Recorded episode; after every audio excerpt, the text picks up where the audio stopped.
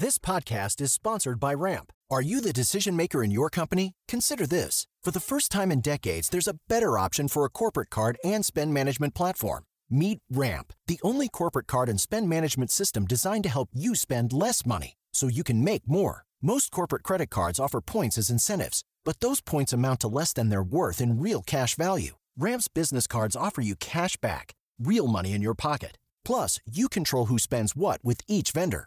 And Ramp software collects and verifies receipts automatically, which means you'll stop wasteful spending and close your books in hours instead of days. Businesses that use Ramp add up to 5% to their bottom line the first year. If you're a decision maker, adding Ramp could be one of the best decisions you've ever made.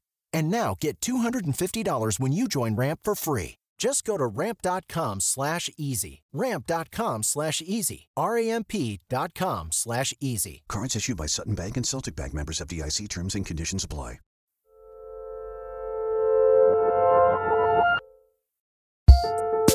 Hello and welcome to another episode of Working Overtime, the bi-weekly advice-focused Monkees to Working's Beatles. I'm your host, June Thomas. And I'm your other host, Isaac Butler. And June, I'm going to hit you with a little bit of weird musical trivia. Oh. Did you know that Jimi Hendrix once opened for the Monkees? Oh my God, no. Can you imagine being at that concert? You see Jimi Hendrix and then the Monkees? You know, one of my best friends who is not famous as a musician, his band once opened for U2. Really? Yeah. Amazing. So we could talk about opening acts all day, or instead we could maybe discuss a creative problem and give some advice. So what do you want to talk about today? So a little context about what I want to talk about today. I hear a lot about how there are two modes of experiencing the world. You can either be creating or consuming. And, you know, I don't have much of a disagreement with that, but I am interested today in the kind of consuming that we do in the service of creation. I became interested in this topic in a recent working interview when mystery writer Ellen Hart told me that the first mystery she wrote, it just didn't work. So she decided to break down a book by one of her favorite writers in the genre, P.D. James, and that helped her to figure out the structure and the pacing of the first book that she did get published. And I also thought about how you watch movies when you were writing your book, The Method. So I wanted to dig deeper into how exactly creative people consume when they're trying to create better. First, I guess I'm curious if you've done that kind of stripping down of a piece of work to the studs exercise that Ellen talked about. And if so, how did you approach it? Oh, yeah, totally. A lot of what I learned in grad school that was the most helpful was learning how to do that. I had a teacher, the great novelist and teacher Charles Baxter, who was very focused on this idea of descriptive criticism, where, you know, before you gave feedback on someone's work or when you're reading a novel or whatever it is, you try to just break down, okay, what is this work of art actually doing? And then how does it go about doing that? What are the formal properties by which it does that and stuff like that? That's been enormously helpful for me as a teacher, as a critic, as a reader, just getting the reps of doing that, you know, so that it could become a habit that you can just kind of slip into on command. Yeah. As longtime listeners of Working will know, I also would go further than that and outline essays or chapters of books, you know, like Ellen Hart did, right? What is this essay doing? Okay, it starts with a personal anecdote that is 2 paragraphs long. Then it does this thing. It segues here. At paragraph 7, there's a double paragraph break, right? And the most useful thing is to then try to actually imitate that structure. I'm going to write an essay about this. It's going to have the exact structure that this one has and go from there. And I would even do that with diagramming people's sentences to try to learn how their sentences worked. All of that is enormously helpful. You know, when I was in Spain on my honeymoon, I went to the Picasso Museum that's in Barcelona. And what's interesting about that museum is, first of all, every 10 feet in Spain, there's a Picasso Museum, right? No kidding. But in Barcelona, it is only dedicated to the work he did in Barcelona, which is only at the beginning and end of his life. And the stuff at the beginning of his life is all these, like, even though he's a teenager, they're brilliant, but these imitations of other artists. That's all he's doing is imitating, sometimes imitating exact paintings, but often doing things in the style of other artists to figure out how it works. And I think every artist does that, whether they realize it or not. And if you can be more self-conscious about it, you'll grow as an artist. That said, There's another way to do it, which I'm doing right now that I want to talk about, which is what I might call osmosis. So I'm writing a book right now about the culture wars of the 80s and 90s. And my editor and I talk about it as a military history of the early culture war, because politics is war by other means, right? Mm. So now that I've called it that, now that the press release announcing the book sale calls it that, I was like, I should really go read a bunch more military history than I already have. So, you know, while I walk Chile, I'm listening to military histories just to try to understand, how does it work? When am I zoning out and just looking at what my dog is doing or thinking about my day? When does it work well? When are they summarizing a battle versus giving me the blow by blow of a battle, and why? And that's been a really interesting process. I'm not being as schematic about it as I used to, but I can tell that it's getting in there somewhere into the hindbrain.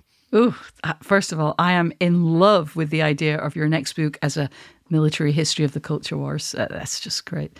I've done one of the things you outlined. I've never gotten nitty gritty, even though I say I want to, but I don't know that I ever have. And maybe when I'm done with my revisions, I'm going to try and take that on. But I've definitely repeatedly kind of been reading something or listening to something and just thought, oh, that was great. How did they do that? But I've only ever kind of done it in that way of paying close attention, trying to be intentional, trying to listen or read in a way, but I've never like actually done the diagramming. And one day I will. Now, I'm trying to be systematic about the different kinds of creative spins on consumption. And there's also when you were just watching for watching's sake. That is, you are not in explicit research mode. Right. And all of a sudden something strikes you. Is a line in a book or a scene in a movie that sparks a thought. What do you do then? Do you have a note-taking protocol for occasions like that? Well, crap. Now you're making me think I should have a protocol. You gotta have a protocol. You know, if I'm just reading or seeing art for pleasure, I definitely probably should do more of writing down things that strike me. Although, you know, if you're seeing a movie in the movie theater, you're not going to write it down or whatever. Yeah. I do sometimes underline in books I read for pleasure, sometimes. Or more often I fold down a page. And then later on, I'll go back and be like, oh, that's interesting. What was it on this page I was drawn to? What I do sometimes do, though, is I try to kind of like, you know, if I'm watching a movie in the movie theater and there's something in there that strikes me, I'll try to hold on to it and I'll see like, well, did I hold on to it? Because if I didn't hold on to it, it wasn't that important. Right. And if I did hold on to it, then it was. I can see by the look on your face, it's like agonizing to you that I'm saying it this way, but what's your way of doing it? My protocol. So you will not be surprised to hear that I do indeed have a very specific workflow. So I use a service called Readwise to import notes or highlights from Kindle books, but also I import notes and highlights from physical books into that same app by a slightly more laborious process involving a camera or a camera phone. And then I process those notes, which for me means writing a sentence or two about why I marked it, what idea did it spark, and I might add a tag if it's a concept I think I will return to. And then I put those notes in a program called Obsidian, and they are searchable and linkable there. So if I'm thinking of a topic down the road, I can search and be reminded of whatever thought I was having however long ago. I do that sparingly, though, because, you know, the world is too big. And also, I recently read a book where I could tell this is just someone's like Kindle notes, and it was just execrable. So that was a very good reminder, like, do this sparingly. You know, you don't need to just link every thought that you ever had. But, you know, I realize I might be sounding a little bit smug as I describe this process, because I'm currently in the kind of first revision process, and I did a lot of cutting, many thousands of words. And I also wrote some new stuff. And on more than one occasion, I thought of something just very fleetingly that I'd written about but not used, or I'd read about it. And I was able to find the thing that I was thinking about immediately. Now, I'm sure I could have found it without all that palaver, but it definitely would have taken longer. Also, the fact that it worked just made me feel better about all that time that I've probably wasted. We're going to explore some other ways of creatively consuming after this break. Our bodies come in different shapes and sizes, so doesn't it make sense that our weight loss plans should too? That's the beauty of Noom. They build a personal plan that factors in dietary restrictions, medical issues, and other personal needs so your plan works for you. Noom doesn't restrict or shame when you want to treat yourself. Their flexible program focuses on progress instead of perfection. You don't have to give up carbs or anything. And with their daily lessons, you can learn something new about your food choices every day. After just a few days of using the app, I learned how to recognize cues for overeating and how to choose the right foods to feel full. Stay focused on what's important to you with Noom's psychology and biology-based approach. Sign up for your trial today at Noom.com. That's Noom.com. And check out Noom's first ever cookbook, The Noom Kitchen, for 100 healthy and delicious recipes to promote better living. Available to buy now wherever books are sold. Hey listeners, do you have any tips or questions about the creative process? Get in touch with us and share your advice or problems for that matter. You can email us at working@slate.com or even better, call us and leave a message at 304-933-9675. That's 304-933-WORK. And we're back. Isaac, I will always remember your anecdote about how when you were writing The Method during the deepest days of the COVID lockdown and you were staying with your wife's family, your mother-in-law would see you watching movies in the afternoon and think that you were just slacking off, when in fact you were watching for the book. So I'm curious, when you're in that research mode, like how was your way of watching different? What were you looking for, say, when you're watching a movie? Well, so that was very specifically a book about acting and the history of acting. So I'm really looking at the performances there. You know, what is the actor doing moment to moment with their voices and their bodies? What's the meaning created by those choices? How is this stylistically fitting into what's happened just before or what's going on at that time or whatever? So, you know, like, I don't know, I'm just going to pick a random movie that I didn't talk about in the book. What makes Paul Newman's performance in HUD different from those of his peers, in the Method world who are making movies at the same time? What is the essence of a Paul Newman performance? What's the essence of a Warren Beatty performance? You know, now I'm not going moment to moment through the whole movie, right? Because then it would take days to watch a single film. But that's really what I'm thinking about. Wow, I would love to read those notes. You should publish those one day. And just to play the process queen one more time, you said, you know, you would make those notes. How did you record what you observed? You know, how did you find the observation you'd made about Dustin Hoffman while you were watching The Graduate months after the fact? First of all, I actually have the notes file on my Google Drive. So let me see if I can find something to read about it.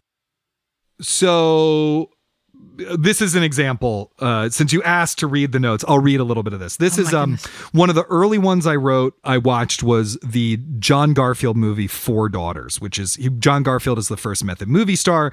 This is his film debut. And so I'll just read you some of what I wrote. Four Daughters, director Michael Curtiz. Oh, Casablanca, 1942, exclamation point.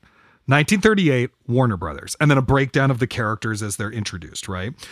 What was Warner Brothers at this point? What is the context Garfield is walking into?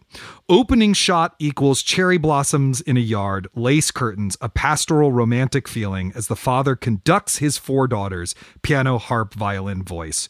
Were the three women with the same last name in the cast actual sisters? The world established is almost hilariously over the top in its prelapsarian innocence. The daughters gazing beatifically at each other as they play instruments, their eyes literally twinkling. But it's a world almost immediately punctured by humor. Claude Rains is the father! Exclamation point. The father is, in his daughter's formulation, old-fashioned. His response equals angrily mocking their desire for modernity in the form of jazz. But the modernity that's coming is a different acting technique and a Jewish suitor. Modernity is jazz in this movie, but there's another modern movement. And then et cetera, et cetera, et cetera. You know, so that's like the kind of stuff I'm writing down. You could tell I'm having fun with it too, right? Because part of me is thinking about like, well, maybe someday one of these sentences is going to exist in the book. So you should write it well. It's not always just a shorthand. That's fantastic. When you said it was in a notes file, do you mean literally Apple Notes or? For The Method, it was Google Docs. Okay. Now I'm often doing it like on my phone notes, but it's often Google Docs, like on an iPad while I'm watching on my computer or whatever it is. So It's a lot of pausing the movie to write down a time code and then the observation, particularly if it's a gesture, you know, or something that happens with the voice. It'll be like, you know, 1 hour, 29 minutes, Marlon Brando does this thing, you know. But I will also say that I sometimes watch two movies a day, one by myself, and then after dinner, I would watch another one with my wife and my mother-in-law. And in those cases, I would have to sort of sheepishly be like, oh, can I just pause it to see the time code real quick? Those ones, the notes are much more fragmentary. It'll be like revisit 1 hour, 15 minute, 30 seconds. Eva Marie Saint does cool thing. I mean, it's much more fragmented. Well, actually, that makes me think of another question. So you're a freelance magazine writer, among other things. Yeah. So how do you handle the ideas that bubble up in more of a sitting with your wife and mother-in-law kind of situation? Or when you're just going about your life as a person who spends a lot of time watching and thinking about art or maybe sport? Like, do you ever find yourself, say, watching a tennis match, having a thought that strikes you as something that would make a good piece and just saying, nah, I just want to enjoy this tournament. I don't want to be handling edits when I could be enjoying the next round. Oh, I definitely do that. I mean, particularly like, you know, when you're in a really deep moment with a larger project like the book or a show or whatever it is, and I actually literally don't have the time to write whatever it is. Yes. Like, I'm just like, oh, I'm not pitching right now. Turn the pitch part of your brain off. That does sometimes happen. What I will often do in those instances, though, because I'm an extrovert, is I'm going to text someone and be like, oh, isn't this an interesting thing? And we'll talk about it. Mm-hmm. And then, you know, that's usually enough to have it sort of lodge in my memory so that later on, it might come back, right? It might come back that something I saw Venus Williams do in a match, you know, a year later, I might be like, oh, she's doing that again. Let's write it, but maybe I'll pitch a piece about that. I will say, I just think, you know, if you could see my notes app on my phone, it's like dozens of entries, some of which are just the title is the entry, right? You know, I have a list, it's probably 200 books long now of any book someone ever recommends in a social setting. And they're like, oh, have you read this? I just write it down. And someday maybe I'll read it. You know, I have a long list of video games I want to buy. I have a long list of interesting quotes or thoughts. And, you know, because my system is chaotic, I will often find myself doing this thing where, you know, it's like, don't forget to interview this person. And I'll write that down. And then later on, I'll be like, I should really interview that person. Let me go to my list of notes and write down to interview them. And be like, oh, I already have it on here that I should interview them. Six times. Yeah. So yeah, it's a lot of note zapping, I would say. And occasionally emails that I write to myself. Wow. You're right, laughing. Well, this is like such torture for listeners who can't see what's going on. June Thomas looks right now like she's maybe about needs an appendectomy or something. She's just like, I can't believe the chaos of this man's mind and methods. And how did he even get anything done, let alone a book? That is exactly. My goodness, you're truly killing me softly. We'll be back with some more sort of offenses to my ordered mind after the break. This episode is brought to you by Progressive Insurance. Hey, listeners, whether you love true crime or comedies, celebrity interviews, news, or even motivational speakers, you call the shots on what's in your podcast queue, right? And guess what? Now you can call the shots on your auto insurance, too. Enter the Name Your Price tool from Progressive. The Name Your Price tool puts you in charge of your auto insurance by working just the way it sounds. You tell Progressive how much you want to pay for car insurance. Then they'll show you a variety of coverages that fit within your budget, giving you options. Now, that's something you'll want to press play on. It's easy to start a quote, and you'll be able to choose the best option for you, fast. It's just one of the many ways you can save with Progressive Insurance. Quote today at Progressive.com to try the Name Your Price tool for yourself and join over 28 million drivers who trust Progressive. Progressive Casualty Insurance Company and Affiliates. Price and coverage match limited by state law. Hey, listeners, I just want to remind you that if you are enjoying Working Overtime, please subscribe so that you never miss an episode. Don't be chaotic like me and write a random, you know, Apple Notes app thing that says, hey, maybe I should listen to Working again. No. Subscribe. If you listen on Apple Podcasts, we'd love for you to rate or review the show. It really does help us find new listeners. And if Overcast is your app of choice, please hit the star to recommend this episode to others. Okay, I admit I thought I'd listed all the ways of consuming for creativity, but then I asked my girlfriend, who is herself an artist and writer, and she said that for her, taking classes also fills this role. And it's true, taking a class can expose you to new techniques and ideas and approaches in a very similar way to how, you know, walking through a gallery or something like that might. What do you think? Are you a class taker? I had an experience while working on The World Only Spins Forward, which is the book about angels in America that I co-wrote with Slate's own Dan Coyce. I decided to take a class on the history of the Soviet Union because the end of the Soviet Union is very important to the play. I just felt like I didn't really understand the Soviet Union as well as I should. What I discovered is I am not a classroom student anymore. In the same way that, like, I am not a Chevy Nova, I'm a human being. Like, it's just like fundamentally not who I am. Yep. I can't deal with the authority dynamics, even in a continuing ed setting. I am a teacher myself, and so I'm very critical in my head of their pedagogical style. I get kind of close-minded. The teacher also wasn't that great and assigned like hundreds of pages of writing every week to a continuing ed class of people who have full-time jobs. And I just disagreed with everything he was doing stylistically. I dropped it after 2 weeks. So the classes I do take are fitness classes. Specifically, I take Pilates classes, right? But that's like a totally different thing. That's your body, which I know nothing about. It's someone walking you through a thing. I have a dream of maybe finally figuring out how to speak another or read a foreign language, you know, and so I would go back to a class for that.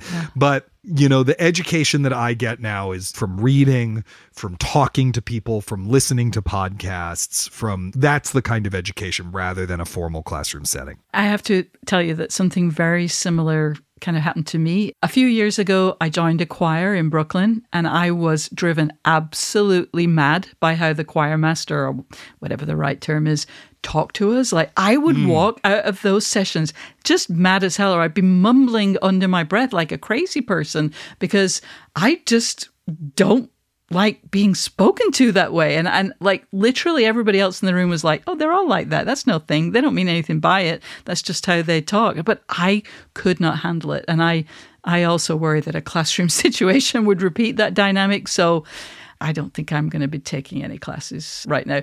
One final thought that I had for ways of consuming in service of creativity were artist dates. An artist date, which is a practice laid out by Julia Cameron in her book, The Artist's Way, which is when you kind of reward yourself by going to something every week on your own, to something that you think is going to stimulate you artistically. It's going to excite you in some way. It's going to generate ideas. You are going specifically with that in mind. You're not going to go just to look at paintings, just to see a movie. You're going with a particular mindset.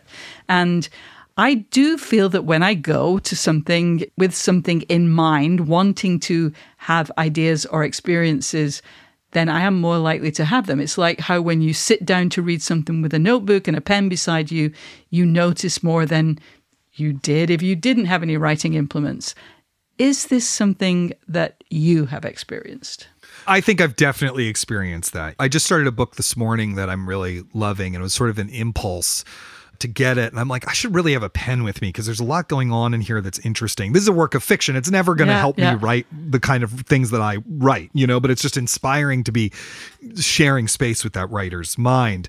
I will say that there's sometimes, maybe it's because I am also a critic, where I have the opposite. If I have a notebook, specifically there's like a mnemonic thing maybe that happens with the notebook, it triggers something. Sometimes there's a more critical and closed-minded part of my brain that springs into action and makes me less generous with the work in hand because the left part of my brain clicks in. That's a thing that anyone who does criticism ever, you have to guard against that.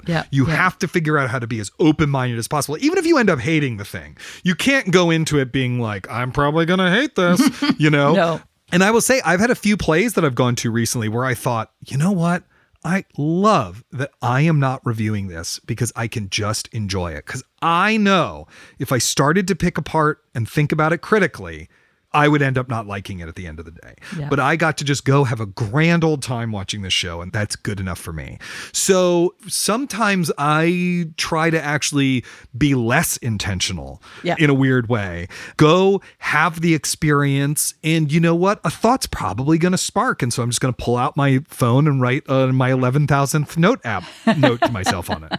Well, you know, as we come to the end of this conversation, I think something that I believe I laughed at when you said it earlier, when you said, look, I try and hold on to it, but if it slips away from my steel trap of a brain, maybe that means it wasn't that important. And I wanted to rebel against that. But now I think I've come around to your position. Where that really came from was, I was a kid who interrupted class a lot with my observations as a as a lower schooler, as you might imagine. Mm. And a teacher said, raise your hand. You got to wait your turn. And I said, well, what if I forget the thing I was going to say? And then she was like, then it wasn't important. It wasn't worth saying. I was like, oh, and that, that really stuck with me from fourth grade, or as you call it, 3.5 form or whatever. And one thing I will say for myself, I don't like to brag about a lot of things, but because this has nothing to do with me, I was just born with it or whatever. I have a very good memory. Yeah. It's really good. And actually, sometimes I'm probably too reliant on it, but I do think that because I have a really good memory, I will forget it if it's not important. My brain will just figure that out for me. And isn't it great that it did that? And I think that if you don't have a really great memory, there's probably more systems one might need. I will also say, I'm going to go to bat for... sometimes the misremembered thing is where inspiration actually comes from. Yeah. Sometimes your brain gets something wrong and then you look it up and you're like, oh, that's interesting. And that's actually where the idea comes from. Tony Kushner has this early play called A Bright Room Called Day that's about the Weimar Republic. And it has this, what an amazing title. Yeah. A Bright Room Called Day. Where it came from was he was working on the play and he went to an exhibition about the work of Agnes de Mille, the choreographer. And he was looking at something and he heard the phrase come from like a video of her talking about a piece, right? A Bright Room Called Day. And he's like, that's such a great title. I'm going to write it down. And he walked over to the piece and it turns out that what she said was A Bridegroom Called Death. That was the name of the piece, but his brain misheard it. And this beautiful other title came out of it. So those kinds of mistakes I think are useful. Oh my God. That is all the time we have for this episode, but let me leave you with one last piece of advice, listeners. I think you should subscribe to Working, wherever you get your podcasts. And if you have ideas for things we could do better, questions you'd like us to address, we'd love to hear from you.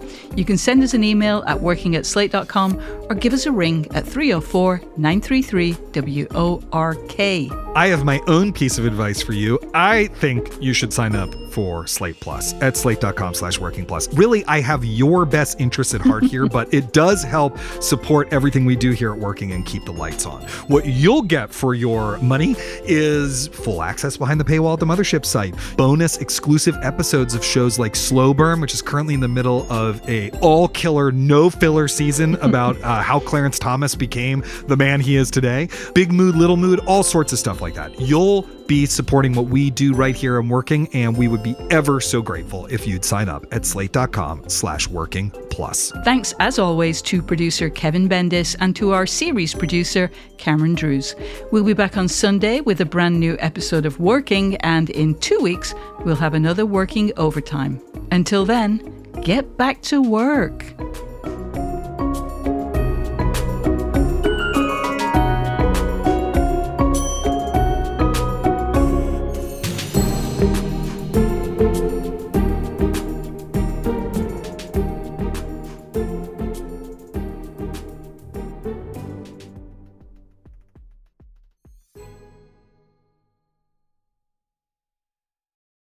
Without the ones like you, who work tirelessly to keep things running, everything would suddenly stop.